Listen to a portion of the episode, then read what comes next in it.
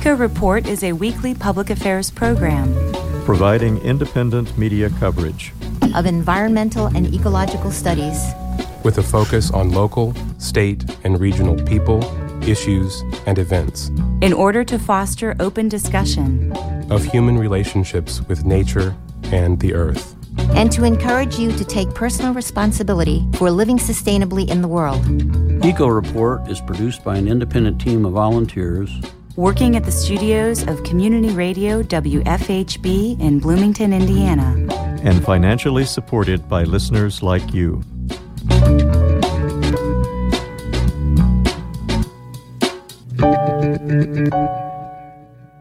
Hello, and welcome to Eco Report. For WFHB, I'm Juliana Daly. And I'm Cynthia Brubaker. And here are your environmental headlines.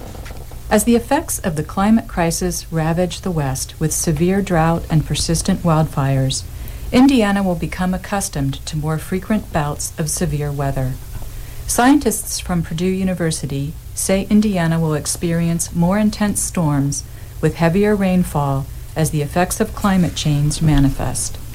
These symptoms of a warming planet will affect agriculture in our state. The scientists lay out the coming years. The occurrence of conditions that spawn severe thunderstorms is likely to increase in Indiana.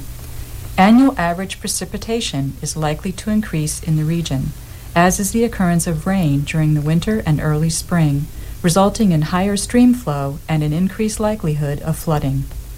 An increase in the frequency and intensity of summer storms is likely to increase the frequency of flooding events and exacerbate summer soil moisture d- deficits in Indiana. More frequent temperatures over 100 degrees Fahrenheit pose a danger to corn yields. Indiana's climate is already warming. Temperatures are expected to rise by 5 or 6 degrees Fahrenheit by 2050, with war- more warming to follow. The Indiana Department of Natural Resources is investigating reports of sick and dying songbirds in five Indiana counties. The agency said several species of songbirds in Monroe, Clark, Jefferson, LaGrange, and Lake counties showed neurological signs of illness, eye swelling, and crusty discharge. The Indiana Environmental Reporter reported the story. Quote, Several species are being affected, including blue jay, American robin, common grackle, northern cardinal, European starling, and several others, end quote, said DNR ornithologist Allison Marie Gillet. Gillet said several samples have been sent to the Indiana Animal Disease Diagnostic Laboratory in West Lafayette. All have tested negative for avian influenza and West Nile virus, but final lab diagnostic results are pending. Officials in several states, including Indiana, are investigating reports of sick and dying songbirds. Wildlife biologists in Indiana, Kentucky, Ohio, Virginia, Maryland, West Virginia, and Washington, D.C. have documented similar cases according to the Kentucky Department of Fish and Wildlife Resources. Is there a possible link to the Brood X cicada hatch? DNR said people who find sick or dead wild birds on their property should stop feeding birds until the illness stops and use the agency's wildlife reporting tool to report the animals. The agency said people should avoid handling dead birds unless they are wearing disposable gloves. The birds should be placed in a sealable plastic bag and disposed of with household trash while being kept away from pets. DNR said bird feeders and baths should be cleaned with a 10% bleach solution. Veterans are dying of cancer after being exposed to burn pits during their military service. All the many kinds of trash soldiers generate go into burn pits for disposal metals, plastics, electronics, medical waste, uniforms, human waste, chemicals, paint, munitions, and petroleum products. They're all thrown in a trash dump, coated with diesel fuel, and set on fire. One veteran reported that the burn pit where he served in Ramadi, Iraq, was several football fields long. At another combat outpost in eastern Afghanistan, the burn pit was only 150 feet from the front gate. A soldier standing guard at the gate when the burn pit was lit and the wind was blowing toward the main gate would inhale smoke for at least 8 to 12 hours a day.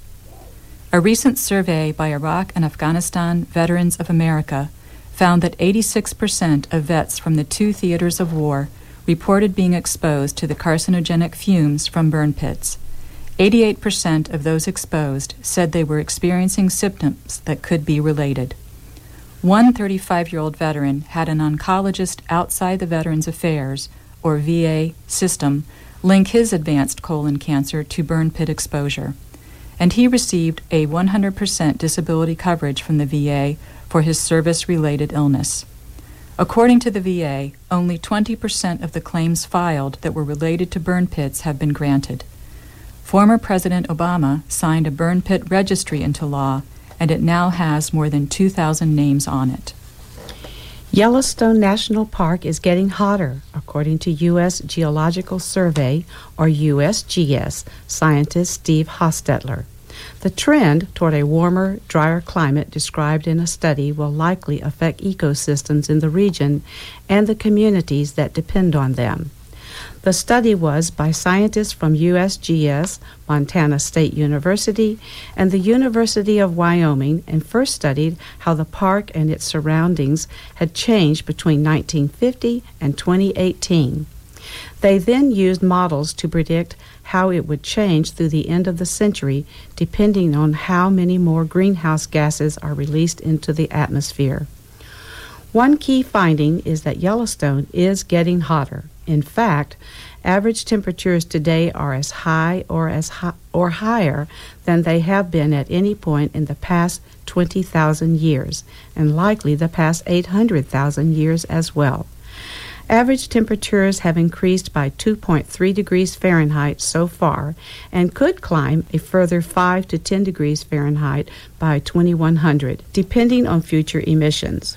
If nothing is done to curb carbon pollution, surrounding towns and cities could see 40 to 60 more days hotter than 90 degrees Fahrenheit each year. The rising temperatures are already having an impact on the park's snowpack. Since 1950, the average snowfall has declined by 23 inches, and significant snowfall in June and September is now rare. This is already impacting park visitors, Superintendent Cam Sholly told the Associated Press. People like to visit the park beginning in November and December to snowmobile, but in recent years there hasn't been enough snow on the ground for winter sports until January. The New York Times reports that an oil source that no longer made any sense has been canceled. The Canadian pipeline company that had long sought to build the Keystone XL pipeline announced June 9 that it had terminated the embattled project, which would have carried petroleum from Canadian tar sands to Nebraska. The announcement was the death knell for a project that had been on life support since President Biden's first day in office and had been stalled by legal battles for years before that, despite support from the Trump administration. On the day he was inaugurated, Mr. Biden, who has vowed to make tackling climate change a centerpiece of his administration, rescinded the construction permit for the pipeline, which developers had sought to build for over a decade. That same day, TC Energy, the company behind the project, said it was suspending work on the line. Environmental activists cheered the move and used the moment to urge Mr. Biden to rescind the Trump era permits granted to another pipeline, the Enbridge Line 3, which would carry Canadian oil across Minnesota. Hundreds of protesters were arrested earlier this week in protests against that project. On Capitol Hill, Republicans slammed Mr. Biden. Quote, President Biden killed the Keystone XL pipeline and with it, thousands of good paying American jobs, end quote, said Senator John Barrasso of Wyoming, the ranking Republican on the Senate Energy Committee. The 1,179 mile pipeline which would have carried 800,000 barrels a day of petroleum from Canada to the Gulf Coast, had become a lightning rod in broader political battles over energy, the environment, and climate change. After environmental activists spent years making the case to President Barack Obama that approval of the pipeline would be a devastating blow to his efforts to fight climate change, Mr. Obama in 2015 announced that his administration would reject its construction permit. Two days after his inauguration in 2017, President Donald J. Trump, who during the campaign promised to overturn Mr. Obama's environmental legacy, signed an executive order rescinding Mr. Obama's decision and allowing the pipeline to go forward. But in 2018, after some portions of the pipeline had been built, a federal judge blocked further construction of the project on the grounds that the Trump administration did not perform adequate environmental reviews before rescinding the Obama decision. The project had been largely stalled since then. The Chicago Tribune reports Illinois, one of the nation's largest producers of coal, is on the verge of becoming the first Midwest state to ban energy companies from burning the lung damaging, climate changing fossil fuel to generate electricity. The end of gas fired power might not be far behind. Phasing out the combustion fuels, coal by 2035 and gas a decade later is a key element of Governor J.B. Pritzker's plans to move Illinois into a clean energy future. If the Chicago Democrat can muscle his legislation through the General Assembly this week, new government requirements would speed up a transition to climate friendly electric generation and transportation that already is embraced by some in the private sector. Among other things, the bill would double the state's commitment to renewable energy with a goal of raising the amount of wind and solar power to 40% of the state's electric generation by the end of the decade, up from 8% in 2019. Several hurdles remain, in particular, opposition from five Chicago suburbs and dozens of downstate communities that during the mid 2000s agreed to help pay off more than $5 billion in debt for the Prairie State Generating Station, one of the top 10 industrial sources of heat trapping carbon dioxide in the United States. A federal judge in Louisiana has blocked the Biden administration's suspension of new oil and gas leases on federal lands and waters. In the first major legal roadblock for President Biden's quest to cut fossil fuel pollution and conserve public lands. Judge Terry A. Doughty of the United States District Court for the Western District of Louisiana granted a preliminary injunction Tuesday against the administration saying that the power to pause offshore oil and gas leases lies solely with Congress because it was the legislative branch that originally made federal lands and waters available for leasing. Judge Doughty also ruled that 13 states that are suing the administration over its temporary halt to new leases have made a case that there is a substantial likelihood that President Biden exceeded his powers. The ruling is not a surprise. Judge Doughty is a Trump appointee. On environmental issues, Trump always advocated exploitation. The New York Times reports that the Biden administration plans to restore environmental protections to the Tongass National Forest in Alaska, one of the world's largest intact temperate rainforests that had been stripped away by former President Donald J. Trump. The administration intends to repeal or replace a Trump era rule which opened about 9 million acres, or more than half of the forest, to logging and road construction, according to White House documents published recently. The Tongass in southeastern Alaska is home to more than 400 species of wildlife, fish, and shellfish, including nesting bald eagles, moose, and the world's highest concentration of black bears. Among its snowy peaks, fjords, and rushing rivers are stands of red and yellow cedar and western hemlock, as well as Sitka spruce trees at least 800 years old. The Tapanuli orangutan, the world's rarest great ape, was first identified by scientists in only 2017.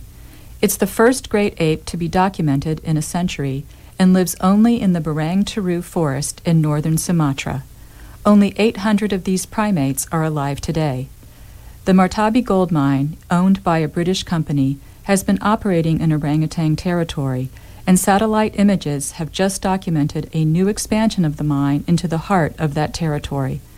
The company bought the gold mine in 2018 and has since expanded it farther into Tapanuli habitat. The mine has already destroyed an area of the Batang Toru forest equivalent to about 42 football fields. In less than 10 years, the entire Tapanuli orangutan population could be wiped out. All the gold mining company has to do to save it is to cease all future expansion projects in Batang Toru and work with the International Union for Conservation of Nature to preserve the orangutans and their habitat. Right now, it's questionable whether the orangutans will prevail over the gold. President Biden has suspended all oil leases in Alaska's Arctic National Wildlife Refuge. Scientists have made it abundantly clear that every ounce of Arctic oil and gas must remain in the ground if we're to avoid the most catastrophic effects of the climate emergency.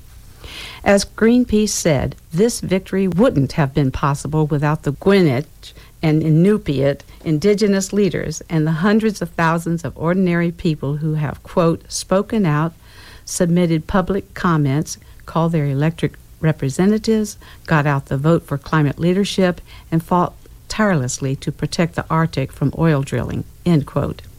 As he was leaving office, former President Trump rushed to sell out the wildlife refuge to big oil and solidify drilling rights before President elect Biden took over at the White House. An Arctic oil rush like the one Trump tried to facilitate would be disastrous.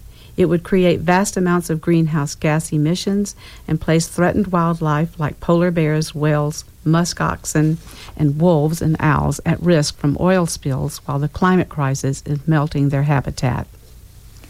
Only 20 companies are responsible for creating 55% of global plastic waste. Further, only 100 companies are responsible for over 90% of the waste. Those are the conclusions of the Plastic Waste Makers Index, published recently by the Australian organization Minderoo.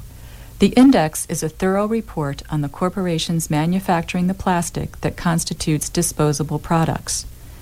Energy and chemical corporations are the sources of plastic waste. The leading culprit is Exxon.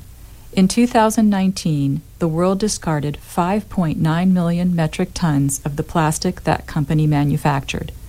Placing second and third were U.S. based Dow and China based Sinopec. Of the globe's disposal plastics, only 2% was recycled, according to the report. The huge majority were composed of virgin materials. In other words, they were made of newly extracted fossil fuels. The only way to cut plastic pollution is to produce less of it. Individuals decreasing their use of plastic won't make a dent in the plastic waste crisis. Sad to say, disposable plastic production is accelerating. The report says, quote, a 30% increase in global throwaway plastic production is projected over the next five years. This growth in production will lead to an extra 3 trillion items of throwaway plastic waste by 2025 alone. End quote. Yale Environment 360 has reported on armies of bugs chewing through global forest. First, mountain pine beetles devastated lodgepole and ponderosa pine trees across western North America. Then came spruce beetles, which have targeted high elevation Engelmann spruce, spreading from New Mexico into Colorado and beyond. Altogether, with their advance fueled by climate change, bark beetles have ravaged 85,000 square miles of forest in the western United States, an area the size of Utah since 2000. Pine beetles also have killed trees across roughly 65,000 square miles of forest in British Columbia and in the southeastern U.S. They have caused millions of dollars of damage to the timber industry in states such as Alabama and Mississippi. The beetles are now advancing up the Atlantic coast, reaching New York's Long Island in 2014 and Connecticut the following year. A new study projects they could begin moving into the twisting pitch pines of New England and the stately red pines of Canada's maritime provinces this decade. Warming winters could push the beetles north into Canada's boreal forest within 60 years, climate scientists say. And from Europe to Siberia, bark beetle outbreaks are erupting with increasing frequency in woodlands weakened by rising heat and drought. Switzerland is preparing for the eventual loss of spruce, its most important tree, as warmer weather fans conditions that will make it nearly impossible for all those high in the Alps to survive. The Czech Republic, Poland, Germany, and Slovakia are all experiencing intense beetle attacks on their Norway spruce. In Siberia, a related spruce beetle has helped another insect pest, the Siberian silk moth, damage more than 1,100 square miles of Siberian fir, pine, and spruce since 2014. That infestation is now spreading northward into historically outbreak free boreal stands. Siberia recently experienced a temperature of 118 degrees Fahrenheit. The forests in the northern hemisphere are responsible for absorbing a substantial portion of atmospheric carbon dioxide each year. Adani Enterprises has proposed to convert coal dug from its highly contested Carmichael mine in Australia into polyvinyl chloride plastic, more commonly known as PVC or vinyl, in a $4 billion plant in India. PVC is the dirtiest type of plastic on Earth. Coal based plastics create triple the greenhouse gas emissions of other plastics. They contribute to the world's plastic glut and the climate crisis. PVC production also creates more toxic outputs than any other form of plastic, leaving workers and nearby communities at great risk of lethal health impacts. What's more, PVC is deadly when it's disposed of by incineration. When burned, it produces dioxin, the most carcinogenic chemical known. Even within the fossil fuel industry, converting coal into plastic is controversial. One oil executive described coal to plastics plants as, quote, massive carbon dioxide machines that make chemicals as a side stream, end quote. To try to stop this plan, environmentalists are targeting BlackRock, Adani's largest investor, putting pressure on the company to pull out of the plan. Without massive investments, the Adani plan can't go forward. The UN World Heritage Committee recently proposed to downgrade the Great Barrier Reef's World Heritage status due to climate change, to the surprise and dismay of the Australian government. If the reef is downgraded, it may affect tourism revenue for Australia. UNESCO also plans to list the Great Barrier Reef as in danger and has also stated that the country's government has not met targets to improve water quality around the reefs. The question of its status as a World Heritage Site is to be questioned next month in China. Australia is prepared to oppose the listing.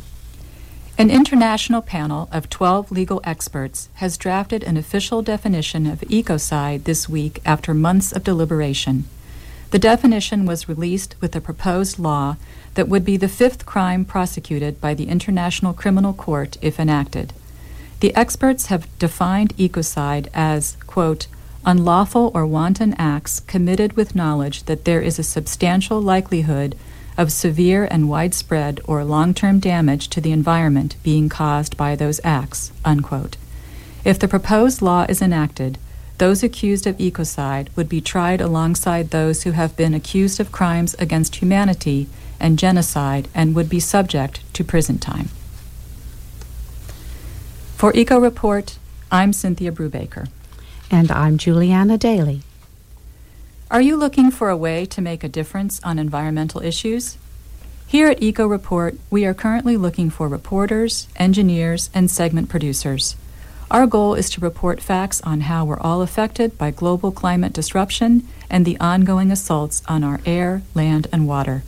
We also celebrate ecologists, tree huggers, soil builders, and an assortment of champions who actively protect and restore our natural world, particularly those who are active in south central Indiana. All levels of experience and all ages are welcome, and we provide the training you'll need.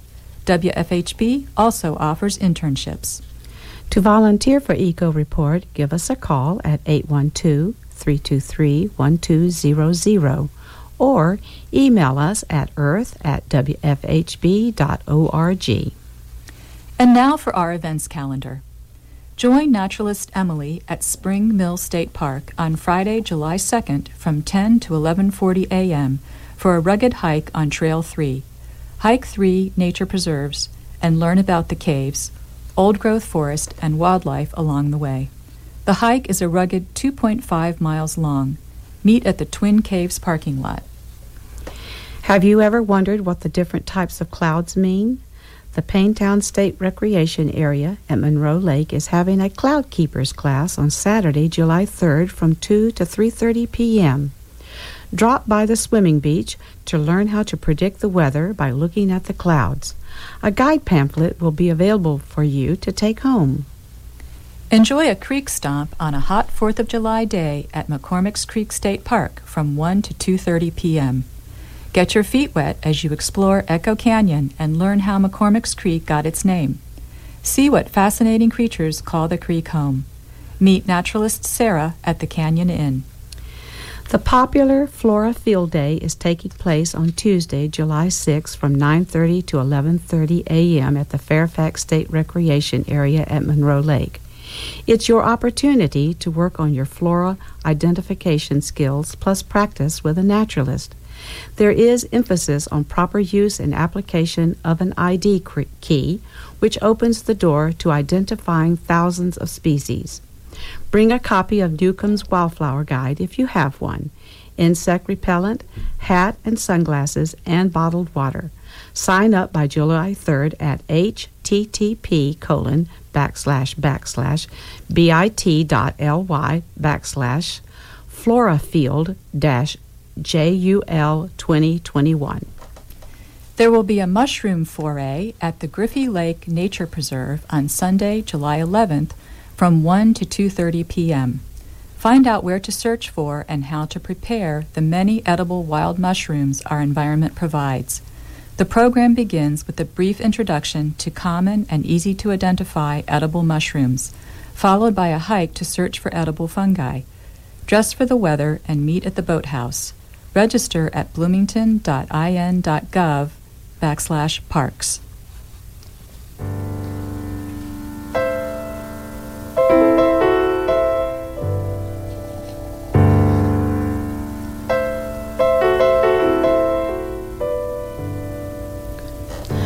And that wraps up our show for this week. Eco Report is brought to you in part by MPI Solar, a Bloomington business specializing in solar hot water, solar electricity, and solar hot air systems. MPI Solar designs and installs solar power generation systems that encourage independence and individual responsibility. Found locally at 812 334 4003 and on the web at mpisolarenergy.com. This week's headlines were written by Norm Holy and Linda Greene. David Lyman assembled the script, and Linda Greene and Patrick Callanan edited it. Juliana Daly, which is me, compiled our events calendar. Patrick Callanan produced and engineered today's show. For WFHB, I'm Juliana Daly. And I'm Cynthia Brubaker. And this is Eco Report.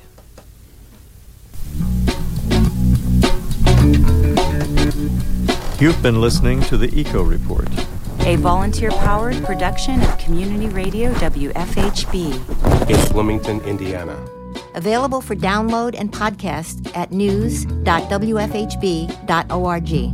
Eco Report is your independent, ecologically inspired news source for South Central Indiana, bringing you news that the Earth wants you to hear. Send your comments, suggestions, and story ideas directly to the Eco Report staff. The email address is earth at wfhb.org. That's earth at wfhb.org.